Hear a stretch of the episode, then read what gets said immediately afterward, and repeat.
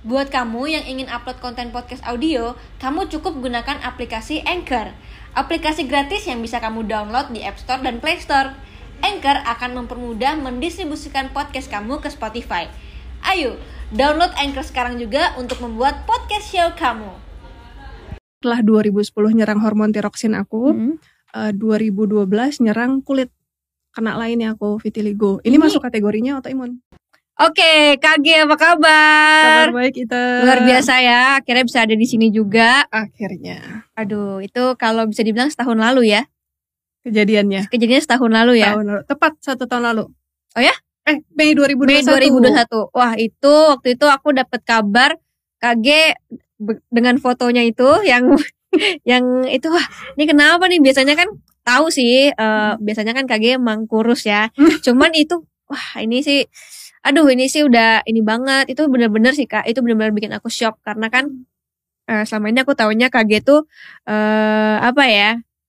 Ya aku bilang tadi, ya emang kurus tapi nggak pernah sekurus ini dan itu itu kalau aku pribadi sorry banget kalau itu aku bilang ini serem banget sih gitu aku kayak aduh ini gimana nih KG itu bener-bener aku tuh eh menyayat hati banget itu fotonya yang dikirim waktu itu jadi Iya. tahun lalu ada eh, bisa dibilang eh teman-temannya di WhatsAppin semua tentang KG ya Heeh. Oh gitu ya. iya terus aku masih ada kamu mau kamu lihat dapat dapat dapat beritanya dari mana? Silvan Oh. dari Silvan Aku tuh nggak tahu loh kalau ternyata sempet heboh banget. Oke, eh, anyway, eh, aku senang akhirnya kakak sekarang sudah lebih baik, jauh lebih baik sekarang.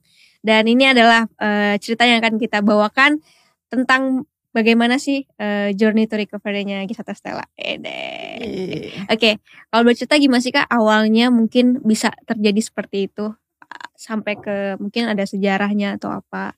Oh jadi eh, kalau pertama kali didiagnosa autoimun tuh kan jenisnya macam-macam ya. Mm-mm.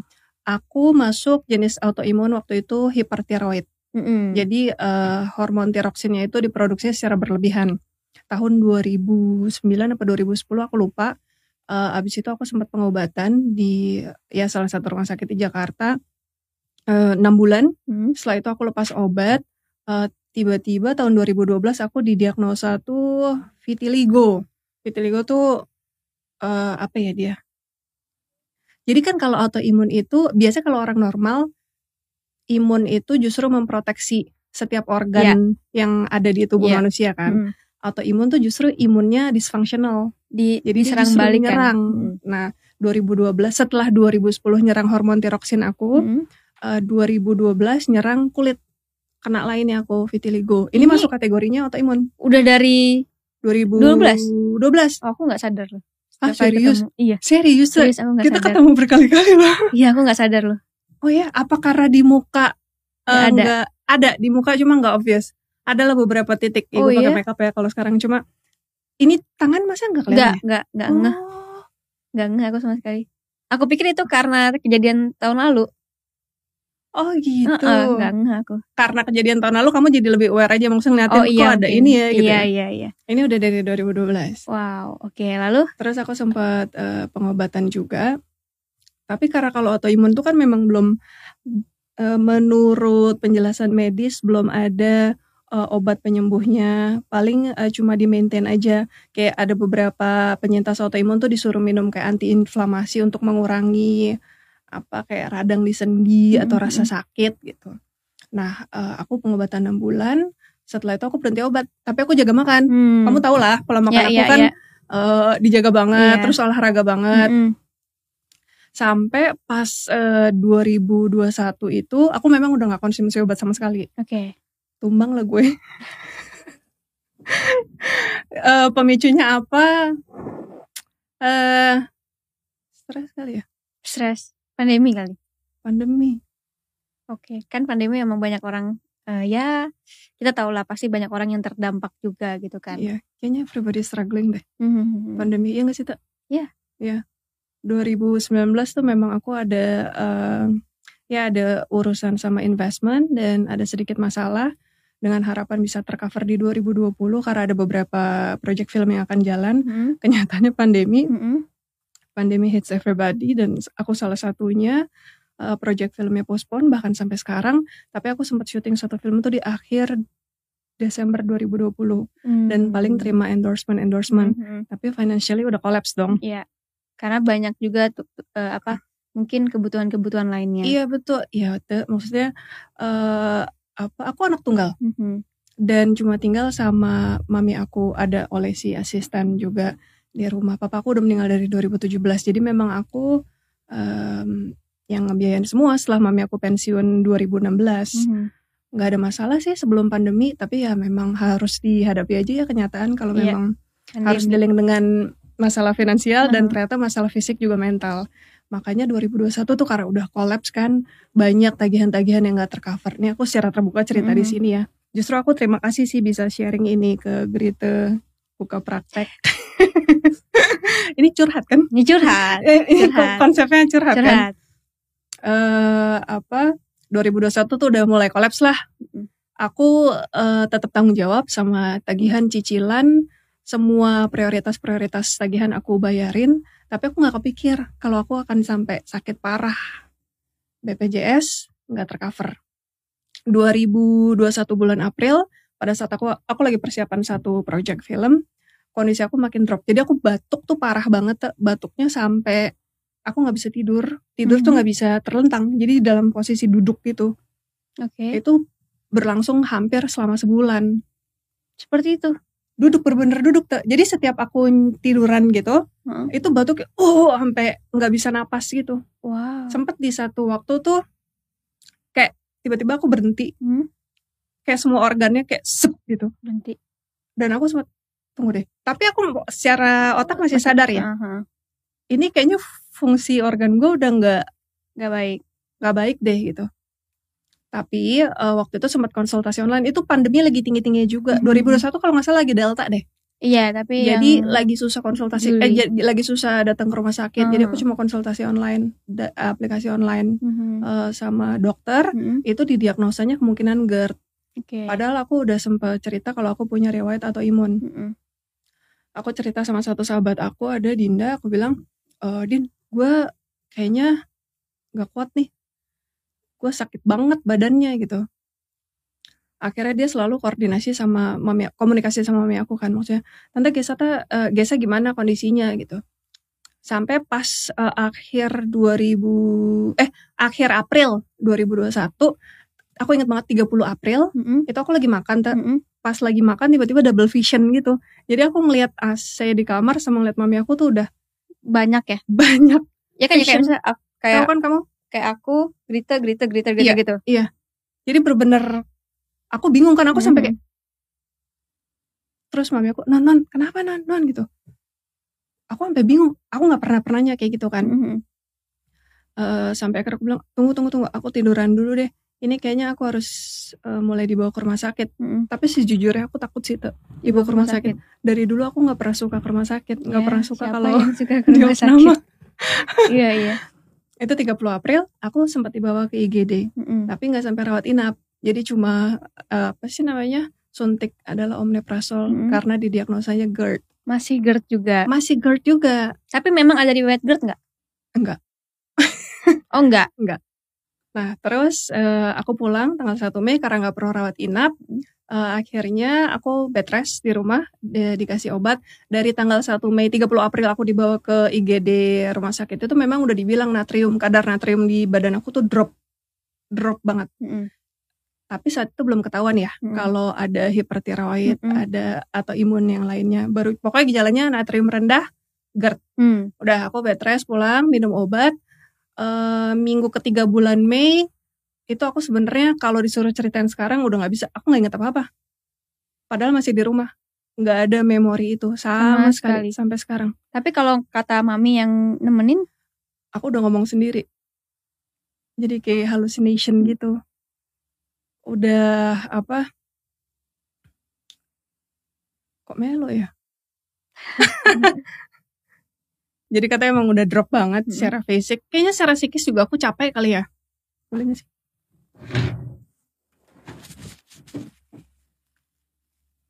Secara fisik udah drop banget dan secara psikis kayak aku juga udah capek gitu. Maksudnya dealing sama financial situation terus secara apa physically mungkin mentally juga udah capek. Dan yang uh, menjadi pemicu kenapa aku bisa sampai halusinasi itu karena kadar natriumnya ternyata udah terlalu rendah. Jadi kalau kadar natrium dalam tubuh kita itu udah terlalu drop, uh, memang uh, bisa menuju koma.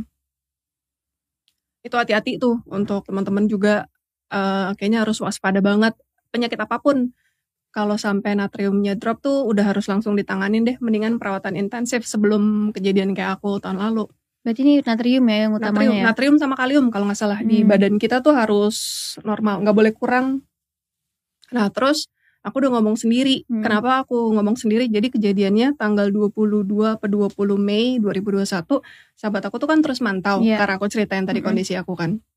Uh, Tante, uh, Gesa gimana keadaannya gitu. Din ini udah minum obat lambung karena ada apa keluhan GERD-nya kok, tapi kondisinya makin drop ya, hmm. makin parah gitu. Uh, ayo udah deh di berhentiin aja. Sahabat aku dokter, hmm. jadi dia bisa uh, kasih advice. Yeah diberhentiin aja gitu. Pas sahabat aku lagi teleponan sama mami aku, dia nanya, tante itu suaranya siapa? Hmm. Gesa. Gesa ngobrol sama siapa? Ngobrol sendiri, ngomong sendiri. Nah itu udah berlangsung lumayan lama ya? Itu katanya hampir ada kali ya seminggu atau mungkin beberapa hari, lima enam hari. Aku nggak inget sih kejadian hmm. itu. Dan pas uh, sahabat aku tahu, oke okay, video call, video call gitu. Hmm. Dia minta video call pas video call juga aku respon matanya juga udah beda. Udah, iya. Tapi melek kita. Melek. Melek cuma aku juga nggak tahu sih gimana. Cuma ya udah lupa banget ya di, lupa, di lupa banget. sekarang nggak ini. Nggak ingat sama sekali. Sama sekali nggak ingat. Terus dibawa akhirnya Dinda bilang si sahabat aku bilang itu e, ini harus dibawa ke rumah sakit nih. Ini udah parah. Iya udah kalau udah lihat yang lain mah udah ini kayaknya parah. bukan GERD aja itu memang udah ada diagnosa lain uh, gitu. Uh, uh ya udah uh, ada satu sahabat aku lagi juga yang ngedampingin uh, ke rumah sakit selama aku dibawa ke rumah sakit aku nggak inget tuh hmm. uh, menurut cerita dari oleh asisten aku sama mami aku sama sahabat aku yang ngedampingin itu katanya memang udah parah sih kondisi aku. Dokter juga sempat bilang ini kayaknya harus masuk ICU hmm. cuma mami aku bilang tunggu cek dulu tolong di um, apa double check lah MRI, MRI uh, CT scan dan lain-lain gitu. Hmm. Uh, kalau memang harus mengharuskan masuk ICU nggak apa-apa. Tapi kalau masih bisa perawatan intensif di kamar rawat inap ya udah lebih baik hmm. Nggak sempat masuk ICU uh, eh, aku perawatan intensif di kamar rawat inap tapi aku udah masuk tahap namanya delirium jadi delirium tuh kayak penurunan kesadaran berlebihan mm -hmm. tapi masih siuman gitu loh jadi aku masih seolah-olah merespon yeah. tapi iya. kalau ditanya sekarang udah nggak ingat sama sekali ingat sama sekali kesadarannya berapa tingkatnya? Itu. Udah itu delirium tuh kalau nggak salah satu level di bawah koma. Jadi kalau hmm. misalnya dibiarin, mungkin kalau misalnya aku sampai nggak ke rumah hmm, sakit, hmm, mungkin ya udah sampai koma. Akhirnya dibawa ke rumah sakit, terus di perawatan intensif juga. Setelah itu akhirnya uh, membaik.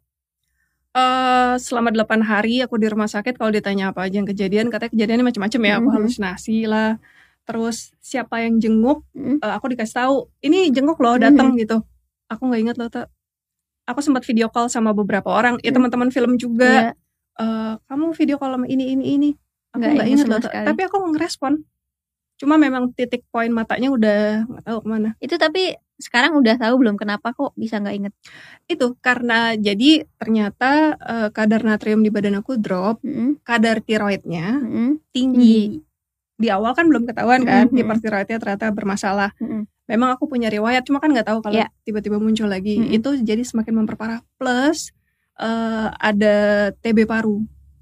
Jadi udah komplikasi. Mm. Makanya memang secara fisik tuh udah lemah banget.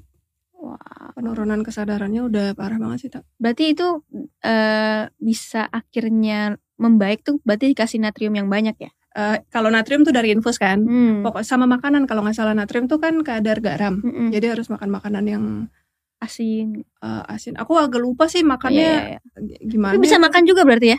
Aku bisa makan gak sih ya waktu itu ya? Bisa, waktu di rumah sakit? Bisa, bisa makan sih. Cuma aku udah pakai kateter.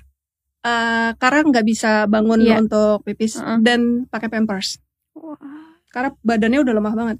Tapi 8 hari itu puji Tuhannya membaik ya? Puji Tuhan banget. Uh -uh. Itu banyak sih ya kejadian-kejadian yang menurut aku di luar uh, logika manusia. Uh. Jadi katanya pas pertama hari pertama dibawa uh. itu kan IGD rumah sakit lagi rame kan ya -huh. 2021 ya Teh yeah. ya. orang tuh pada mungkin ngantri di emergency entahlah berapa banyak orang untuk aku dimasukin ke ruang isolasi. By the way aku sempat dimasukin ke ruang isolasi Mm-mm. karena waktu itu COVID juga lagi delta Iya. lagi tinggi-tingginya dan aku ada flek di paru. Mm-mm. Waktu itu belum ketahuan kalau ternyata TB paru. Mm-mm. Eh, diduga Covid. COVID. Jadi Mm. aku harus isolasi satu kali 24 jam waktu itu. PCR Tungguin masih PCR. nunggunya yang lama lah. Ya ya ya. Belum yang cepat kayak sekarang. Mm. Itu aku nggak inget ya. Ini aku diceritain Iya ya. iya. Pas aku di, masuk ke ruang isolasi kan aku dalam keadaan nggak sadar. Mm-mm.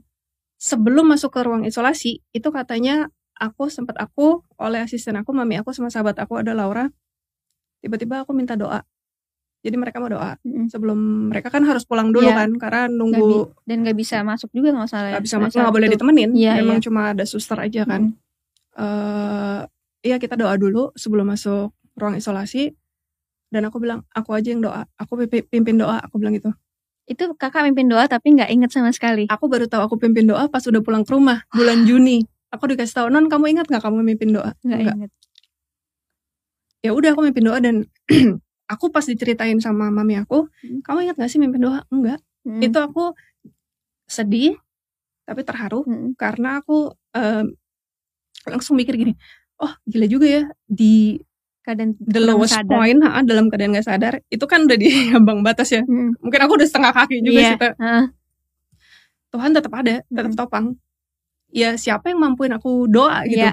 ya aku juga nggak inget aku juga nggak inget doanya apa dan katanya secara artikulasi intonasi itu stabil kayak orang sehat tapi aku nggak inget sama sekali aku masuk ruang isolasi Mm-mm. Pas aku masuk ruang isolasi aku lagi-lagi nggak sadar Mm-mm. tapi ini jadi dari 8 hari aku di rumah sakit ini yang paling aku inget di ruang isolasi aku di, di ruang isolasi tiba-tiba ada yang bangunin Mm-mm. aku dalam keadaan nggak sadar ada yang manggil Gesata gitu kan Hmm. kayak di tepak sini aku Mm-mm. aku sempat melek aku ngeliat nggak ada orang Mm-mm.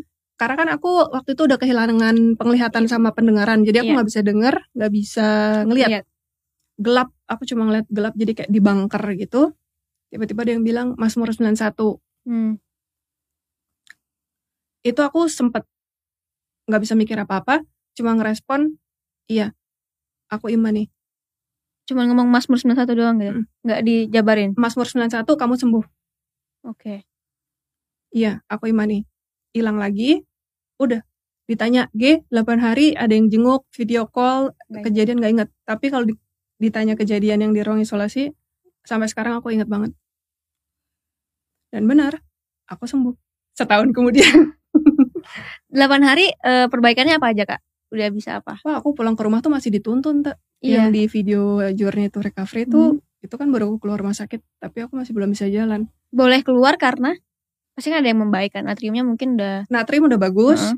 eh, kadar tiroidnya eh, belum bagus, tapi karena di rumah sakit yang lama tuh nggak ada spesialis endokrin, Mm-mm. aku dituntut harus rawat jalan. Mm-mm. Jadi aku harus pindah rumah sakit. Nah selama rawat jalan tuh aku di wheelchair, Mm-mm. di kursi roda. Em, di situ justru progresnya. Progres tuh mulai signifikan di bulan September 2021 ke atas. Hmm. Desember 2021 tuh aku puji Tuhan lepas wheelchair. Itu dokter rumah sakit sampai kaget kayak ah Gesata kemarin masih pakai kursi roda gitu sekarang udah jalan Em, sampai sekarang di bawah telapak kaki aku masih ada kebas ya Mm-mm. dikit. Tapi saat itu pas aku jalan pertama kali lepas kursi roda masih ada kebas kakinya tapi aku udah bisa jalan badan udah bisa nopang Setelah 6 bulan ya. 6 bulan. Berarti selama dari eh, pulang rumah sakit sampai ke September itu benar-benar di kasur aja gitu ya. di kasur tuh pakai pampers terus kayak digantiin Tapi udah sadar kan? Udah udah udah full kan tapi ternyata bulan Juni Juli tuh aku sempet udah di rumah nih ya Hmm. udah di rumah rawat jalan Hmm? Eh, kalau ditanya beberapa G pernah video call juga ngobrol ini ingat nggak masih nggak ingat juga Masih aku nggak ingat tuh. juga. Masih setengah-setengah lah ya. pokoknya mulai stabil kayaknya September ke atas tuh 2021 aku masih inget sekarang kalau ditanya masih Hmm. bisa jawab lah Nove- Oktober, November, Desember akhirnya bisa lepas kursi roda. itu kaget sih bisa lepas kursi roda jadi aku ke rumah sakit sama mami aku sama asisten aku aku bilang aku nggak mau pakai kursi roda ya Hmm. mereka kayak hah kursi roda karena aku ngerasa kayaknya aku mampu deh aku mau Hmm. coba aku juga Hmm. nggak pengen manjain diri aku Iya. uh, terus terus itu yang paling penting sih ya dari kita juga harus apa ya bisa gue harus sembuh nih gue harus sembuh gitu jadi nggak Eh, boleh dimanjain juga betul semangatnya itu sekalipun nggak gampang ya Ta. Heeh. aku aku aku yakin bukan aku aja setiap Iya. orang yang ngadepin pergumulan apa pun mau itu sakit mau itu masalah finansial masalah relationship pasti berat berat pasti cuma aku belajar dari kejadian kemarin tuh intinya percaya nggak Mm-mm. ya kan aku percaya milih untuk percaya sempat bingung kayak ini sebenarnya gue besok pagi bangun nggak ya Hmm. karena selama rawat jalan tuh selama aku di kursi roda kan aku di tempat tidur aja ya di di di kamar gitu itu aku meriang. Sehari itu kayak bisa 5-6 kali tuh. Dan menggigilnya sampai yang gemeter gitu. Mhm. sakit kan seluruh badan ya. Ternyata memang itu reaksi dari obat TB jadi itu salah satu bukti kalau obat bekerja dengan baik Iya. lah. Makanya meriang gitu Hmm. menggigil. Tapi aku nggak tahan. Selama dua bulan aku kayak gitu. Dan kaki aku sakitnya sakit banget. Sampai sakit kayak dipukul palu godam gitu. Tau gak sih? Kamu Hmm. sakit banget. Aku sampai nangis nangis aku bilang aku nggak kuat nih aku sebenarnya nggak kuat. Tapi tapi masa iya sih? Tuhan ngizinin semua terjadi secara cuma-cuma nggak mungkin ya? Iya. pasti Tuhan punya rencana kan? Benar. Itu yang jadi pemicu. Udah. Kan Tuhan udah bilang sembuh. Iya. Mazmur 91 kan? Jadi ikutin aja terus yang penting kita tapi kita harus semangat juga. Iya betul. Heeh. harus semangat. Semangat sih Iya. memang. Tapi memang mungkin sebagian orang akan bilang emang eh emang gampang apa? Heeh. semangat semangat aja gitu. Berat memang. Berat tapi kan a- mungkin ada step-stepnya semangat sedikit semangat semangat lama-lama kan betul kalau kita lihat hasilnya sedikit aja itu kan tambah semangatnya boosting boostingnya tinggi Betul. banget kan betul aku tuh setiap hari ya selama aku rawat jalan pas di tempat tidur Mm. aku udah nggak berdaya ya, ya aku jalanin hidup cuma mikir gini oke ini one day at a time aja lah ya Hmm. muluk-muluk banget ya Bo mau mau Iya. mikirin tahun depan Iya. mikirin aja besok, Besok. lo bangun nggak aku cuma mikir gitu Mm. Tapi selalu ada eh, hikmat aja gitu dari Tuhan kalau kamu sembuh gitu. Hmm. ada beberapa aku dapatlah beberapa firman juga yang semakin meneguhkan aku bahwa aku sembuh. Intinya aku mau percaya apa enggak? Saat itu aku mengambil keputusan untuk percaya. Makanya aku semangat kan. Mm-mm. jadi setiap hari udahlah aku bersyukur aja. Terus ada progres lagi. Sekalipun Makin- kecil iya. tapi ya udah semangat lagi. iya, lepas kursi roda akhirnya kan Desember 2021 lebih semangat lagi. Lebih semangat lagi. Ada lagi misalnya keluhan-keluhan karena sampai sekarang aku masih pengobatan Mhm. autoimun kan, Mm-mm. tetap berat. Tapi tetap ada hikmat, ada Bener. penghiburan. Jadi aku jalaninnya ya udah. Ini memang proses yang harus aku jalanin. dan mungkin ya juga kakak dipilih Tuhan untuk lewatin ini semua Iya. Amin. Makanya aku ya, ya di sini sih aku juga mau tahu Mhm. kemarin tuh eh, kejadian tahun lalu banyak banget kan yang support. Aku bersyukur aku nggak nyangka Mm. terharu tapi eh, beban juga karena eh, itu bukan tanggung jawab yang mudah ya. Aku harus update sampai sekarang kondisi terkini aku gimana ke orang-orang yang udah kasih financial support atau mentally support atau bahkan cuma yang doa dari jauh. Aku tetap harus update kan. Mhm. Aku berharap sih kalau kemarin banyak orang yang jadi berkat untuk aku, ke depannya aku yang bisa jadi berkat untuk banyak orang. Amin. Oke, ya jadi eh KG juga di sini mau bilang terima kasih juga ya buat Iya, semua yang waktu betul. itu yang mungkin KG lagi keadaan gak tahu apa-apa, tapi ternyata banyak yang support juga. Inisiasi penggalangan dana itu muncul dari dua sahabat aku. Eh, karena saat itu memang aku nggak sadar, karena memang mereka ngambil keputusan itu aku tahu sih eh, motivasinya jelas. Mereka mau aku sembuh Iya. dan secara finansial waktu itu aku juga lagi em, terpuruk. Mm.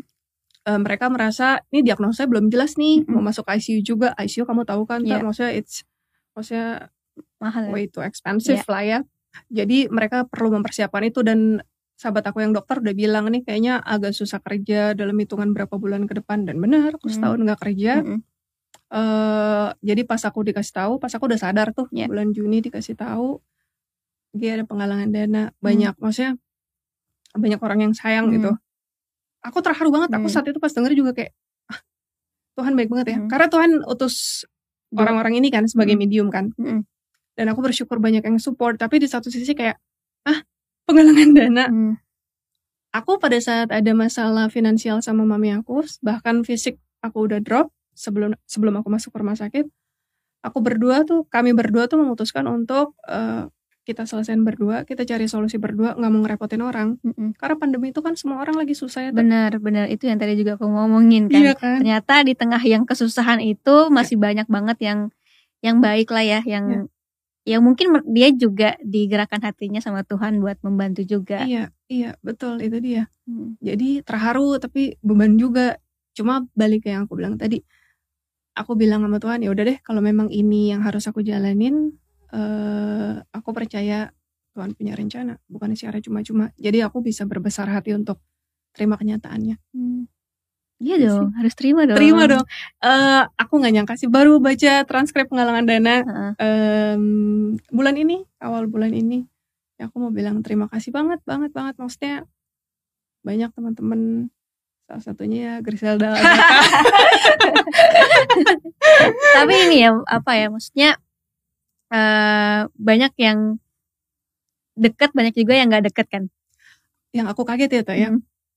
Aku belajar banyak banget kejadian tahun lalu tuh eh, orang-orang yang jauh yang aku nggak expect mereka support ternyata mereka ada di saat aku terpuruk Hmm. mereka tuh memberikan supportnya konkret Mm-mm. dan aku aku bersyukur banget karena masa sih? Mungkin kan aku selama pandemi karena concern sama masalah aku jadi kadang lupa nanya kabar. Iya. Ka- kayak kita kan juga jarang ketemu ya sama orang-orang. Kayak aku juga jarang ketemu sama kamu gitu.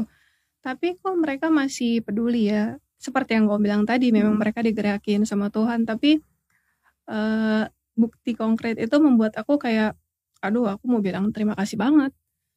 Banyak orang yang ada buat aku sama mami aku di saat keadaan fisik dan ekonomi kami terpuruk. Bahkan mungkin ada yang kagak nggak kenal juga ya. Nah, itu dia. Aku pas ngeliat transkrip penggalangan dana tuh, ini siapa ya? Itu kayak, aku bisa ya tuh ya? Karena kan ya gitulah, itulah yang namanya eh, mungkin saat kita terpuruk juga ya Tuhan juga bekerja gitu kan. Hmm. Mau itu di broadcast ke mana-mana. Kayak misalkan eh, aku di broadcast ada ini kayak gini-gini. Terus kalau aku nggak tergerak aku skip. Tapi kalau aku tergerak ya aku kasih gitu. Jadi Oh, dan itu dan itu iya. juga menurut aku itu adalah gerakan hati Tuhan gitu. Mm-mm. Maksudnya ada yang parah banget tapi aku nggak tergerak, aku nggak akan kasih karena Iya. hati aku nggak tergerak. Iya. Kalau ada yang aku tergerak ya aku kasih. Nah itu mungkin yang yang mungkin KG eh apa ya? Yang mungkin dari Tuhan itu sih menggerakkan hati banyak orang lah. Iya, betul. Itu dahsyat ya tuh ya. Mhm. Aku sih mau bilang terima kasih banget. Sangat, sangat, sangat, sangat berterima kasih. Ya semoga ke depannya justru aku yang bisa jadi berkat untuk mereka. Dan, Dan pasti orang- sekarang eh, teman-teman atau mungkin orang-orang yang kenal KG yang yang kemarin eh, berdonasi seneng ternyata sembuh. Iya, itu dia. Puji Tuhan banget sembuh bisa kayak sekarang. Aku juga em, beberapa yang aku tahu namanya, yang aku bisa reach out lewat WhatsApp atau DM Instagram, Hmm. aku reach out. Mau aku kenal apa nggak kenal, Mhm. tapi aku tahu namanya gitu ya. Aku reach out, aku bilang terima kasih secara langsung ke setiap donatur, Hmm.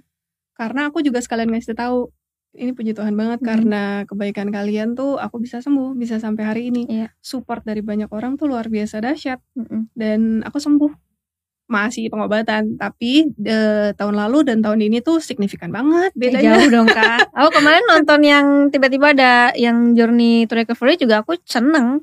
Mm, Aku seneng karena eh, ya ternyata sembuh gitu loh. mm. Ya udah lebih gendut dari yang dulu tuh. aku naik 12 kilo. Ini udah balik ke normal. Dulu aku te 12 kilo yang lalu Heeh, kurusnya aku aku sampai nangis dong. Iya. aku pas nimbang kayak beratku kok segini? Aku ngaca tuh tulang semua. Terus aku sempet botak. Oh sobat botak. sempet botak. Aku sayang banget nggak dokumentasi ini tuh. Tuh makanya nggak ada di video journey Heeh. tuh recovery kan. Abis abis tuh cuma sisa berapa helai ini Itu kenapa? baru tumbuh pengobatan obatnya keras kan Oh jadi emang memang meruntuhkan. reaksi dari obat. Oh. Wah. itu parah banget aku kayak sedih banget aduh gimana ya gitu pas tahu rambut aduh pas sedih banget rontoknya tuh siap disisir segumpal segumpal bener-bener kayak ah terus aku nangis Itu autoimun tuh ada kayak gitu juga. dan ada reaksi dari autoimun selain pengobatan TB Oh. paru memang ada jadi gini obatnya tuh obat pengobatan tiroid keras Mm-mm. pengobatan TB paru keras terus aku ada autoimun kan Hmm. autoimun kan kan kita banyak gak bisa narik ke belakang Mm. apa aja nih yang akan bereaksi gitu di tubuh eh salah satunya rontok abis deh abis nggak usah dicukur abis sendiri ya Jangan dicukur dong. nah, kan ada yang yang Oh kayak maksudnya di, di, di- Oh, kan iya, ada iya. beberapa yang memang itu akhirnya ya udah cukur aja lah semua aku gitu. tuh sempet niat tadinya mikir gini, ini kalau makin habis, karena kan sisanya cuma berapa helai gitu, Mhm. tipis banget. Kamu tau gak sih tuh kayak di film apa sih itu? Apa sih? Orek film ada deh Spanish movie gitu. Mhm. Jadi ada makhluk di situ kayak sisa berapa helai gitu. Aku kayak gitu dong. Dan aku mikir ini kalau makin habis udah deh eh dicukur aja semua ratain aja, Mhm. dicukur aja. Eh puji Tuhannya numbuh. iya sekarang tebel banget loh Makanya aku juga kaget ke orang banyak yang bilang G kok eh endorsement masuk kan sekarang. kayak kak kok rambutnya jadi tebal. Emang iya ya. Jadi tuh kayak kejadian kemarin sebenarnya banyak banget Iya, iya. berkat buat aku. Dan jadi tebel banget. Dulu rambut aku gak setebel ini tuh. Iya ini tebel. Oke tapi kalau kita bicara tentang autoimun sekarang gimana kak Eh, proses kakak untuk untuk mungkin tadi kan bilang katanya bukan penderita ya, tapi penyintas, ya Penyintas. karena nggak bakal eh, 100% ya katanya. Nah itu maintainnya gimana kak? Sampai sekarang masih pengobatan. Mm-mm. Jadi eh, 25 Mei kemarin kalau TB paru aku udah negatif, Mm-mm. puji Tuhan. eh, udah nggak ada flek, jadi bersih total. Yang tadinya tuh hampir dua paru kena. Hmm. 25 Mei udah dibilang Gisata berhenti obat ya. Hmm. Dokter Indra. Dokter Kristop, Oh, Dokter Kristop. Yang spesialis paru di Eko Hmm. Hospital. Itu aku pas dikasih tahu kayak, "Hah? Serius, Dok?" Lah, kamu masih mau minum obat mulu? Kamu mau berhenti? Enggak, aku kaget, aku nggak expect sama sekali. Terus 24 Mei sama dokter Indra di Eko Hospital juga eh, dia bilang, "Wah, ini hasil tes darahnya udah stabil, bagus banget." Hmm. Eh, penurunan dosis obat ya. Cuma memang kalau autoimun harus bertahap. Mm-mm. Jadi aku masih pengobatan. Sekarang tinggal autoimun si hipertiroid sama autoimun itu. Wih, Tapi udah wah gila sih. Dahsyat sih. Dahsyat. Aku bersyukur sih bisa sampai kayak sekarang tuh. hebat hebat hebat. Tapi ya itu juga harus apresiasi ke diri sendiri ya. Bisa sampai sekarang. eh yang pertama aku sih makasih sama Tuhan ya karena bisa sampai hari ini kan ditopang sama Tuhan juga tapi eh, aku juga mengakui di mana pun juga kita tuh kayak dikasih kuasa kan Mm-mm. sama Tuhan untuk ambil keputusan Lu pilih yang Iya. ini apa yang ini Iya, kan. betul. Jadi aku tetap uh, apresiasi Gesata, Mm. Uh, you did a good job. Iya. Mm. Karena kalau itu Tuhan kasih kuasa pun kalau kita milih enggak udahlah ini aja lah udahlah udah selesai lah Iya, udah betul, betul. lemes. Dan itu berat loh untuk ngambil keputusan. Oke, yang kayak tadi kita bahas semangat nih gitu. Iya. Itu nggak gampang tuh, nggak Iya. gampang. Uh, aku tuh ngerasain banget tuh gratitude tuh ngebantu aku bisa sampai hari ini. Karena kalau misalnya kita berkeluh kesah tuh kayak makin draining Iya. kan energinya kan, makin drop, makin malah bersungut-sungut Mhm, gitu. mhm. Tapi ketika kita ngambil keputusan per hari aja, Hmm. nggak usah setahun gue mau ngambil keputusan nggak usah. Setiap hari aja.